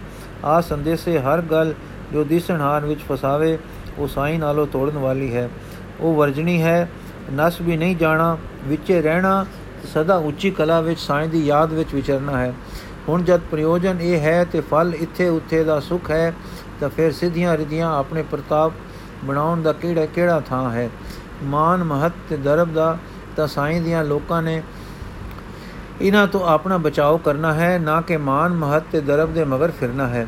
ਜੇ ਕੋਈ ਸਾਧ ਸਿੱਧ ਪੀਰ ਫਕੀਰ ਸੰਤ ਮਹਾਤਮਾ ਹੈ, ਤੇ ਉਹ ਮਾਨ ਮਹਤ ਵਿੱਚ ਰੁੜਦਾ ਹੈ ਤਾਂ ਉਹ ਗ੍ਰਸਤੀ ਹੈ ਤੇ ਨੀਵੀਂ ਤਰ੍ਹਾਂ ਦਾ ਗ੍ਰਸਤੀ ਹੈ। ਜੇ ਉਹ ਆਮਦਨਾ ਕਾ, ਵਧਾ ਕੇ ਖੁਸ਼ ਹੁੰਦਾ ਹੈ ਤੇ ਲੋਕਾਂ ਨੂੰ ਖਵਾਲਣ ਦੇ ਬਹਾਨੇ ਬਣਾ ਕੇ ਮਾਇਆ ਇਕੱਠੀ ਕਰਦਾ ਹੈ ਤੇ ਵਰ ਸ਼ਰਾਬ ਦੇ ਕੇ ਤਹਿਤ ਬਹਾਲਦਾ ਹੈ, ਤਾਂ ਉਹ ਪੱਕਾ ਦੁਨੀਆਦਾਰ ਹੈ। ਉਹ ਦੀਨ ਦਾ ਰੱਖਣ ਵਾਲਾ ਰਾਖਾ ਨਹੀਂ ਹੈ। ਐਸੇ ਫਕੀਰਾਂ ਨੂੰ ਜਗਤ ਨੂੰ ਦੁੱਖ ਵਿੱਚ ਪਾਇਆ ਹੈ। ਐਸੇ ਫਕੀਰਾਂ ਨੇ ਜਗਤ ਨੂੰ ਦੁੱਖ ਵਿੱਚ ਪਾਇਆ ਹੈ। ਫਕੀਰ ਉਹ ਜੋ ਸੁਖੀ ਹੈ, ਪੀਰ ਫਕੀਰ ਸਾਧਕ ਸੰਤ ਮਹਾਤਮਾ ਉਹ ਹੈ ਜੋ ਆਪ ਜਪਦਾ, ਹੋਰਨਾਂ ਨੂੰ ਜਪਾਉਂਦਾ ਹੈ। ਆਪ ਆ ਸੰਦੇਸੇ ਤੋਂ ਪਾਰ ਹੈ, ਹੋਰਨਾਂ ਦੇ ਆ ਸੰਦੇਸੇ ਕਟਦਾ ਹੈ। ਪਰ ਜੋ ਵਰਾਂ ਸਰਾਪਾਂ ਹੇਠਾਂ ਮਾਇਆ ਦੇ ਵਸੀਲੇ ਬਣਨ ਵਿੱਚ, ਜਾਇਦਾਦਾਂ ਰਚਨ ਵਿੱਚ ਹੈ, ਉਹ ਰੱਬੀ ਬੰਦਾ ਨਹੀਂ। ਉਹ ਗ੍ਰਸਤੀ ਹੈ ਤੇ ਉਜਾੜ ਵਿੱਚ ਹੱਟੀ ਪਾਉਂਦਾ ਹੈ। ਜਗਤ ਭੁੱਲਦਾ ਹੈ ਤੇ ਇਸੇ ਕਰਕੇ ਜਗਤ ਵਿੱਚ ਸੁੱਚੀ ਮਤ ਨਹੀਂ ਰਹੀ। ਪ੍ਰੇਮ ਨਹੀਂ ਰਿਹਾ, ਜੀਵਨ ਨਹੀਂ ਰਿਹਾ, ਉਚਾਈ ਤੇ ਸਚਾਈ ਨਹੀਂ ਰਹੀ। ਸੱਚ ਬਿਨਾ ਸੁੱਚਾ ਕੋਈ ਨਹੀਂ ਤੇ ਸੱਚ ਜਿਹਾ ਰਸ ਤੇ ਸੁਖ ਕੋਈ ਨਹੀਂ। ਮੁਰੀਦੀਆਂ ਜਿਨ੍ਹਾਂ ਦਾ ਮਤਲਬ ਨਿਰੇ ਬਾਲ ਕੇ ਬਣਾਉਣੇ ਤੇ ਮਾਇਆ ਵਧਾਉਣੀ ਹੋਵੇ, ਛੱਡ ਦਿਓ। ਨਿਰਵਾਸ ਰਹੋ ਤੇ ਅੰਦਰ ਨੂੰ ਸੁੱਚਾ ਕਰੋ। ਅੰਦਰ ਦੇ ਦੁੱਖ ਸੁੱਖ ਦੇਖੋ, ਅੰਦਰ ਨੂੰ ਸਾਈਂ ਲਿਵ ਲਗਾ, ਬਣਾਈ ਚੱਲੋ ਤੇ ਇਸ ਰੰਗ ਤੋਂ ਬਿਨਾ ਸਾਰੇ ਸੰਕਲਪਾਂ ਵਿੱਚ ਇੱਛਿਆ, ਕਰਮਾਂ ਨੂੰ ਬੰਧਨ ਸਮਝੋ, ਤਾਂ ਤੁਸੀਂ ਸੁਖੀ ਹੋ। ਸੁਖੀ ਬੰਦਾ ਦੁਨੀਆ ਨੂੰ ਸੁਖ ਦਿੰਦਾ ਤੇ ਬਣਿਆ ਹੋਇਆਂ ਦੇ ਬੰਧਨ ਤੋੜਦਾ ਹੈ, ਉਸ ਤੋਂ ਸਦਾ ਪਿਆਰ ਤੇ ਮਿਹਰ ਦਾ ਮੀਂਹ ਵਸਦਾ ਹੈ। ਫਿਰ ਸਤਗੁਰ ਨੇ ਗੀਗੇ ਦਾ ਉਧਾਰ ਕੀਤਾ ਉਸ ਨੂੰ ਮਤੀ ਦਿੱਤੀ। ਮਾਇਆ ਮੋਹ ਸਗਲ ਜਗ ਛਾਇਆ, ਕਾਮਣ ਦੇ ਕਾਮ ਲੋਭਾਇਆ, ਸੁਤ ਕੰਚਨ ਸਿਉ ਹੇਤ ਵਧਾਇਆ, ਸਭ ਕਿਛ ਆਪਣਾ ਇਕ ਰਾਮ ਪਰਾਇਆ। ਐਸਾ ਜਾਪ ਜਪੋ ਜਪ ਮਾਲੀ, ਦੁਖ ਸੁਖ ਪਰ ਹਰ ਭਗਤ ਨਿਰਾਲੀ ਰਹਾਓ। ਵਿਗੇ ਨੂੰ ਸਤਗੁਰ ਦੀ ਮਿਹਰ ਹੋਈ, ਤਾਂ ਇਸਤਰੀ ਪੁੱਤਰਾਦਿਕਾਂ ਦਾ ਮੋਹ ਕੱਚਾ ਹੋ ਦਿਸਿਆ। ਜਿਸ ਮੰਗ ਕਾਰਨ ਫਕੀਰਾਂ ਦੇ ਮਗਰ ਹੁਲਿਆ ਉਹ ਮੰਗ ਨਿਕੰਮੀ ਹੋ ਦਿਸੀ। ਜੋ ਸ਼ੈ ਪਰਮੇਸ਼ਰ ਦੇ ਪਿਆਰਿਆਂ ਤੋਂ ਲੈਣ ਵਾਲੀ ਸੀ, ਸੋ ਨਾਮ ਸੀ। ਹਰ ਪ੍ਰੇਮ ਸੀ, ਉਹ ਨਾ ਲੀਤੀ। ਇਹ ਭੁੱਲ ਹੁਣ ਸਮਝ ਵਿੱਚ ਆ ਕੇ ਮੰਗ ਛੁੱਟ ਗਈ। ਕਿ ਸਤਗੁਰ ਦੇ ਚਰਨਾਂ ਤੇ ਡਹਿ ਕੇ ਆਪਣੀ ਕਲਿਆਣ ਮੰਗਿਓ। ਗੁਰੂ ਸੱਚੇ ਪਾਤਸ਼ਾਹ ਨੇ ਉਸ ਨੂੰ ਨਾਮਦਾਨ ਬਖਸ਼ਿਆ ਤੇ ਉਸ ਦੀ ਇਸਤਰੀ ਤੇ ਪੁੱਤਰ ਵੀ ਨਾਮ ਧਰੀਕ ਹੋਏ। ਇਹਨੇ ਨੂੰ ਲੋਂਡਾ ਪੈਰ ਆ ਗਿਆ। ਪੀਰ ਜੀ ਨਾਮਦਾਨ ਤੇ ਅਸਲ ਫਕੀਰੀ ਉਪਦੇਸ਼ ਪਾ ਕੇ ਕਿਰਤਾਰਥ ਹੋ ਚੁੱਕੇ। ਪਰ ਰੂਪਾ ਜੀ ਕਾਲੇ ਪੈ ਰਹੇ ਸੇ ਕਿ ਸਤਗੁਰ ਜੀ ਹੁਣ ਕੁਝ ਛੱਕਣ। ਸੋ ਉਸਨੇ ਫੇਰ ਬੇਨਤੀ ਕੀਤੀ, ਸਤਗੁਰ ਨੇ ਹੁਕਮ ਦਿੱਤਾ ਕਿ ਸਭ ਨੂੰ ਛਕਾਓ। ਜੋ ਕੁਝ ਤਿਆਰ ਸੀ ਸੋ ਵਰਤਾਇਆ ਗਿਆ। ਸ਼ਹਿਰ ਦੇ ਲੋਕ ਵੀ ਪ੍ਰਸ਼ਾਦ ਲੈ ਲੈ ਕੇ ਆ ਰਹੇ ਸੇ। ਗੁਰੂ ਜੀ ਨੇ ਸਭ ਵਰਤਾ ਦੇਣ ਦਾ ਹੁਕਮ ਦਿੱਤਾ। ਹਮਜ਼ਾ ਗੋਸ਼ ਨੂੰ ਆਗੇ ਹੋਈ ਕਿ ਤੂੰ ਇੱਥੇ ਹੀ ਵਸ ਤੇ ਆਪਣਾ ਜਨਮ ਸਮਾਰ ਨਾਮ ਜਪ ਤੇ ਜੀਵਨ ਜਿੱਤ। ਹਮਜ਼ਾ ਸਦਾ ਇੱਥੇ ਰਿਹਾ। ਜਦੋਂ ਸਤਗੁਰੂ ਜੀ ਚਲੇ ਗਏ ਸਨ, ਇਸ ਬੇਰ ਦੇ ਸਾਹਮਣੇ ਅਦਬ ਨਾਲ ਧਿਆਨ ਜੋੜ ਕੇ ਬੈਠਿਆ ਕਰਦਾ ਸੀ। ਸਾਹਿਬ ਸਿਆਲਕੋਟ ਵਿੱਚ ਘਰ ਘਰ ਉਸ ਰਾਤ ਦੀਪਮਾਲਾ ਹੋਈ। ਘਰ ਘਰ ਸਦਿਆਂ ਸ਼ਾਦਿਆਨੇ ਵਜੇ ਹਮਜ਼ਾ ਗੋਸ਼ ਨੂੰ ਮਤ ਆਉਣ ਨਾਲ ਗੀਗਾ ਹੀ ਨਹੀਂ ਬਚਿਆ ਸੀ। ਸਗੋਂ ਆਮ ਅਸਰ ਤੁਰਕਨੀ ਮਤ ਵਾਲੇ ਵੱਲੋਂ ਹੋਰ ਉਦਾਸੀ ਦਾ ਪਾਪ ਦਾ ਪਿਆ। ਮਤ ਵੱਲੋਂ ਹੋਰ ਉਦਾਸੀ ਦਾ ਪਿਆ। ਲੋਕਾਂ ਦੇ ਦਿਲਾਂ ਵਿੱਚ ਮੁਸਲਮਾਨੀ ਫਕੀਰਾਂ ਦੀ ਅਜ਼ਮਤ ਮੂਲੋਂ ਘਟ ਗਈ। ਇਸ ਸਮੇਂ ਸਿੱਧ ਤੇ ਪੀਰ ਪੰਜਾਬ ਵਿੱਚ ਪੰਜਾਬੀਆਂ ਦੇ ਮਨਾਂ ਦੇ ਮਾਲਕ ਸਨ। ਤੇ ਇਹ ਦੋਵੇਂ ਸਿੱਧੀਆਂ ਤੇ ਨਾਟਕਾਂ, ਚੇਟਕਾਂ ਵਿੱਚ ਰੁੱਝੇ ਰਹਿੰਦੇ ਸਨ। ਵਾਹਿਗੁਰੂ ਦੀ ਪ੍ਰੇਮ ਭਗਤੀ ਉਜ ਜੀਵਨ ਤੇ ਰਸ ਜੀਵਨ ਕਿਸੇ ਪਾਸ ਨਹੀਂ ਸੀ। ਸਗੋਂ ਸਾਰੇ ਚੇਟਕੀ ਹੋ ਰਹੇ ਸਨ ਤੇ ਨਾਨਾ ਤਰ੍ਹਾਂ ਦੇ ਦਿਖਾਵੇ ਦੇ ਜਾਂ ਉਠ ਉੰਜ ਹੱਠਾਂ ਤਪਾਂ ਵਿੱਚ ਫਸੇ ਪਏ ਸਨ। ਲੋਕਾਂ ਦੇ ਮਨ ਐਸੇ ਆਗੂਆਂ ਕਰਕੇ ਤੇ ਮੁਸਲਮਾਨੀ ਰਾਜ ਦੇ ਦਬਾਅ ਕਰਕੇ ਦੱਬੇ ਰਹਿੰਦੇ ਸਨ। ਸਚਾਈ, ਸੁੰਦਰਤਾ, ਸੁਤੰਤਰਤਾ, ਰੱਬੀ ਪਿਆਰ ਤੇ ਉਪਕਾਰ ਦੀ ਰੋਹ ਬਹੁਤ ਘੱਟ ਸੀ। ਸਗੂ ਨਾਨਕ ਦੇ ਹਰ ਕੋਤਕ ਨੇ ਲੋਕਾਂ ਵਿੱਚ ਜੀਵਨ ਦੇ ਰੋਹ ਫੇਰੀ, ਸ੍ਰਿਸ਼ਟੀ ਵਿੱਚ ਸੱਚ ਦਰੜਾਇਆ, ਪਿਆਰ ਵਸਾਇਆ, ਭਗਤੀ ਪਾਈ ਤੇ ਮਰਦ ਬੰਦੇ ਪੈਦਾ ਕੀਤੇ। ਹਮਜ਼ੇ ਦਾ ਸੁਧਾਰ ਸਾਰੇ ਸ਼ਹਿਰ ਤੇ ਕੀ, ਇਲਾਕੇ ਦੇ ਸੁਧਾਰ ਤੇ ਭਾਰੀ ਅਸਰ ਪਾ ਗਿਆ। ਤਦ ਤੋਂ ਹੀ ਸਿੱਖੀ ਦੀ ਜੜ ਸਿਆਲਕੋਟ ਦੇ ਇਲਾਕੇ ਵਿੱਚ ਲੱਗ ਲੱਗ ਪਈ। ਰਾਤ ਤਾਂ ਘਰ ਘਰ ਖੁਸ਼ੀਆਂ ਵਿੱਚ ਲੰਗੀ, ਅਲਗੇ ਦਿਨ ਹੋਰ ਸੂਫੀ ਫਕੀਰ ਸਿੱਧ ਆਦ ਪੂਰਨ ਦੀ ਖੂਈ ਤੇ ਮਹੰਤ ਤੇ ਸਾਧੂ ਮਹਿਮਾ ਸੁਣ ਕੇ ਆਏ, ਮਿਲੇ ਤੇ ਵਾਰਤਾਲਾਪ ਕਰਕੇ ਕ੍ਰਿਤ ਹੋਏ। ਸਤਗੁਰ ਦੇ ਸੱਚ, ਸਫ਼ਾਈ, ਅੰਦਰੋਂ ਬਾਹਰੋਂ ਏਕਤਾ ਦੇ ਪਿਆਰ ਨਾਲ ਨਾਲ ਸਾਰੇ ਪ੍ਰੇਮ ਪ੍ਰਾਪਤ ਕਰਕੇ ਗਏ। ਇਹਨਾਂ ਲੋਕਾਂ ਦੇ ਦਿਲਾਂ ਵਿੱਚ ਸੁਖ ਤੇ ਸਾਹਸ ਵਧਿਆ। ਅਗਲੇ ਦਿਨ ਮੂਲਾ ਸਤਗੁਰ ਦੇ ਦਰਸ਼ਨ ਨੂੰ ਆਇਆ, ਜਿਸ ਨੇ ਮਰਦਾਨੇ ਨੂੰ ਲਿਖ ਦਿੱਤਾ ਸੀ ਕਿ ਮਰਨਾ ਸੱਚ ਹੈ ਤੇ ਜਿਉਣਾ ਕੂੜ ਹੈ। ਹੁਣ ਉਸ ਨੂੰ ਵੀ ਪਤਾ ਲੱਗ ਗਿਆ ਸੀ ਕਿ ਉਹ ਵਪਾਰੀ ਕੌਣ ਸੀ ਜੋ ਦੋ ਪੈਸੇ ਨੂੰ ਸੱਚ ਤੇ ਝੂਠ ਵਿਆਜਦਾ ਸੀ। ਇਹ ਸੱਜਣ ਕੁਝ ਵਿਰਾਗੀ ਤੇ ਕੁਝ ਵਿਚਾਰਵਾਨ ਸੀ, ਆਚਰਣ ਦਾ ਵੀ ਭਲਾ ਸੀ, ਪਰੰਤੂ ਜੀਵਨ ਕਣੀ ਦਾ ਜਾਣੂ ਨਹੀਂ ਸੀ। ਕੀਰਤੀ ਸੁਣ ਕੇ ਸੱਜਣ ਵੀ ਦਰਸ਼ਨਾਂ ਲਈ ਆਇਆ, ਸਤਿਗੁਰੂ ਜੀ ਨੇ ਪਛਾਣਿਆ ਕਿ ਇਹ ਮਰਨ ਨੂੰ ਸੱਚ ਤੇ ਜੀਵਨ ਨੂੰ ਝੂਠ ਜਾਣਨ ਵਾਲਾ ਹੈ, ਇਸ ਦੀ ਮੱਤ ਤੇ ਪਾਪ ਦਾ ਪਰਦਾ ਨਹੀਂ ਪੈਣਾ ਚਾਹੀਦਾ, ਪਰ ਨਾਮ ਬਿਨਾ ਹਉ ਤੇ ਛੋੜ ਨਹੀਂ ਕੱਟੇ ਜਾਂਦੇ। ਹੁਣ ਇਸ ਨੂੰ ਨਾਮ ਦਾ ਰੰਗ ਚੜੇ ਤਾਂ ਚੰਗਾ ਹੋਵੇ।